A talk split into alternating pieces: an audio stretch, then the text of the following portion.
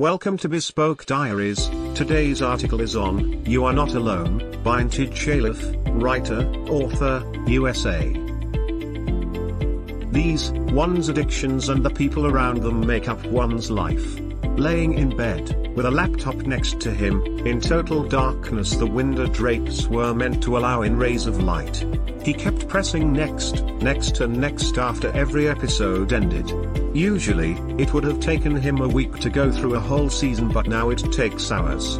The only time he ever moved out of bed was to take a leak, open the bread, a bag of crisps or a bottle of coke. There were breadcrumbs and potato crisps filled in his bed sheets. But this could not bother him, as long as he could try to blow some whenever he was uncomfortable or shake the bed sheets whenever he got out to pee, everything was right. In the first two weeks, he could go out of bed to cook, but when there was no more food in the fridge, he started eating all the cereal he could find. What started as a lazy day, had become a lazy illness. All this started after a loss for the fourth time.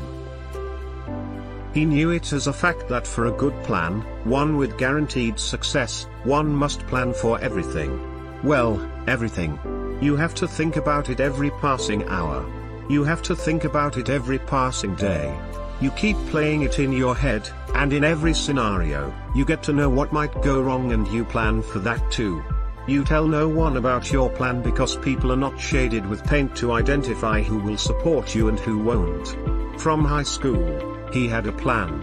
A great plan. Well, it was to take a few years to see it through but it was the right plan. What are a few years? So he heads out into the world more ambitious and naive than those before him. And after four years, the world told him no. Well, that hurt. He felt a little down for a day and that's when it hit him, he still had a great plan, he needed only to change a few details and everything will be as before. Well, the change needed a few years to implement them in his grand plan. And so he lost not his focus, he gave in everything, time, money and sweat and after two years, the world had the same answer as before. No.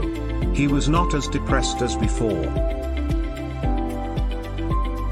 Maybe it was not the first time the world rejected him so he did not lose his mind or sleep over this.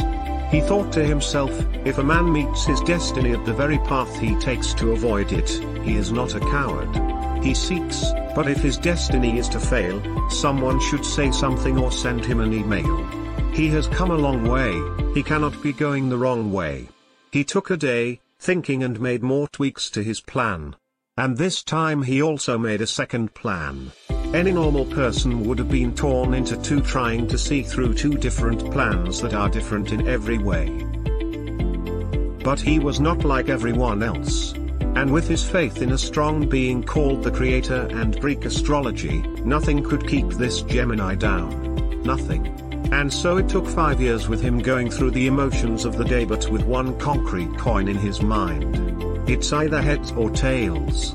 He has two plans, if one doesn't go through it's definitely the other.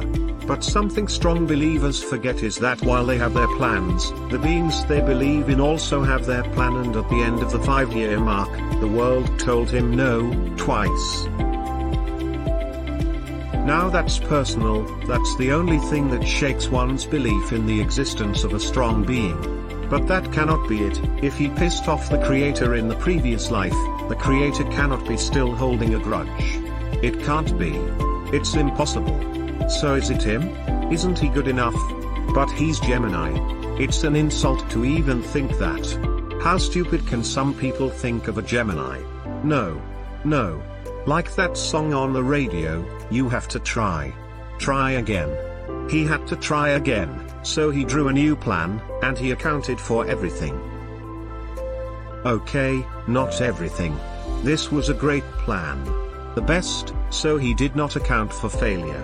And two years later, him marking off the checkpoints without even checkpoints or a second to breathe or blow candles on a cake, walking on a snowy day and a summer hot day like they are the same like he lost his emotions or his senses, the world had the same answer. No. So he decided to take a day. Just stay home. Be lazy for once.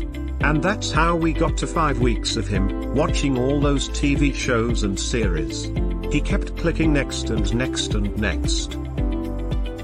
From one day to one week to five weeks. There was no more food in the apartment. He was too lazy to cook, how was he ever going to go buy more food? So he became hungry and hungry until it was hurting so much that he finally got out, put on a hoodie, sweatpants and sandals and went to buy more food at the supermarket. Just as he stepped out, the sun was too bright in his eyes that he needed a minute to adjust to seeing in such brightness. There was a change in the air. He realized how bad he smelled. He hadn't taken a bath but who cares? He bought a lot of things to last a year. While he was moving, all he could see were people rushing from nothing to nothing. Whatever it is, it doesn't matter. They are even going to die someday. The homeless man a few blocks from the supermarket, why even bother giving him his change, just to prolong his misery? Just to enable him to be homeless for a few more days. Seeing the world again made him want to die. Made him want to wish that everyone died. While walking back home, he realized, life is the biggest video game. The biggest ever made. The biggest to ever exist. It has the highest definition graphics, it never freezes, and it also has non-player characters, those are the people you never interact with. Of course like any video game, it has challenges. A lot of them with different levels of difficulty. Some players start with a lot of coins, and some start with none, but they all have to play through the challenges. The other thing he realized is that no one has life figured out. Hurt or pain is like oxygen, everyone has their share. Everyone is playing a game they do understand not. He was out and done paying. Years of anger, loss, pain, frustration, grief, all these emotions in his head added up to nothing. He was feeling nothing. He did not care if there was a bombing somewhere. He did not care if there was a landslide somewhere. He did not care at all. He finally got home, drank soda and ate some bread, and he pressed play on his laptop. It became two months, then three then five. He had watched most and started repeating some. Slowly he became more and more lazy or weak and even getting out of bed to pee was hard. Very hard. Like lifting a car with your bare hands. He did not want to move at all. He just wanted to stay in one place and laugh at the same jokes he had been laughing at and watch the same shows he had been watching the thousandth time. It was not stale to him, it was safe. Here he was comfortable and confident. Not one thing will disappoint him because he has already watched whichever episode that was playing like 80 times. The silent walls in his room will always be silent, and he will watch his shows, doze off and sleep, wake up and rewatch his shows forever. With every passing day, his brain began to fade away from him, lessening in ideas and thoughts. His thoughts became thinner and thinner. His bones weighed heavier and heavier and his skin became dense and dense. It's not just that he had gained a little weight, it was like gravity on him was heavier and the earth was pulling him in, hadn't it been for the bed between the two? One particular day, he was half dead, lying in bed, listening to the silent walls with his mind or what was left of it trying to conjure up a dream but in lack of thoughts. He had been half woke for an hour or maybe five minutes, he couldn't tell. The pain from his bladder was rising every second. What started as a lazy day had become a lazy illness that even when he tried to think about moving and getting up, it was like he weighed a ton and couldn't lift his own arm. This went on for some time until somehow, he pushed himself over the bed and fell on the carpet. To this day, it's a miracle and he still wonders where the energy came from, but the strongest belief is that there was someone or something that pushed him off the bed. It had to be.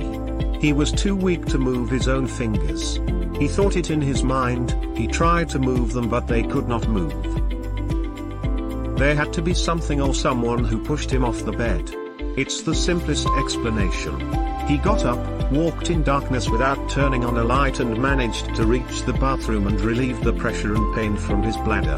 With staggering movements, he walked back but stepped on a gamepad on the floor and fell into a chair in his bedroom. It hurt so much but he was too weak to even shout at himself. He stayed where he had fallen for a few minutes, took a deep breath and then went into the kitchen to make a few eggs. He turned on the gas, put on a frying pan and poured oil in it. He then broke three eggs into a cup. He went into his room to pick salt, where he had left it weeks ago and then something miraculous happened. It's like someone whispered to him to go to the window. Look outside. Hurry, it might go away. Rush before it disappears.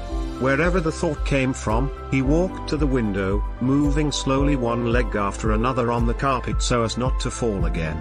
Finally, he reached, kneeling into the chair that was by the window, he opened the drapes. It was so beautiful. He really believed there was someone or something watching and directing him. He would never have gotten out of bed just to look out the window. Why would he even do that? He is not crazy. But this time was special. They were so tiny and beautiful. They came slowly navigating the soft winds and landing on the window glass. He had never seen snowflakes up close.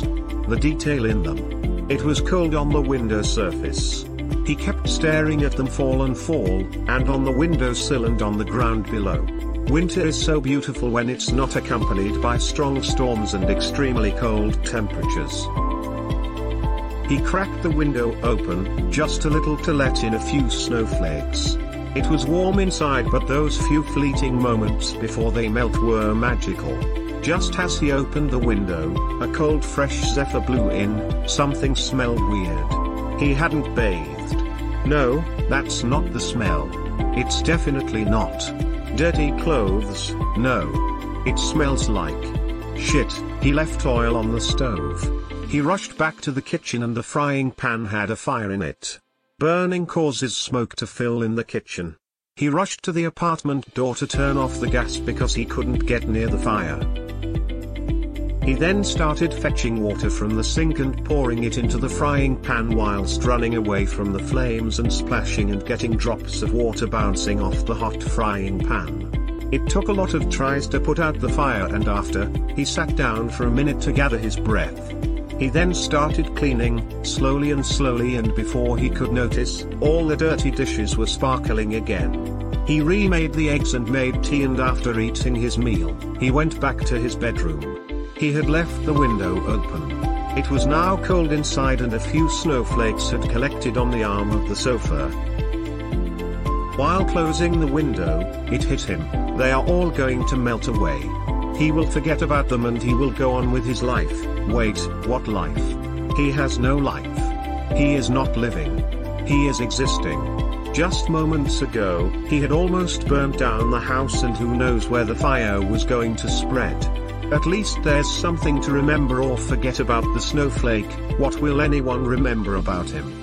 He did not succeed at anything. He did not fail at anything. Well, he tried but is that all? Are four tries enough? He just gave up. At least they should remember him as the guy who kept trying.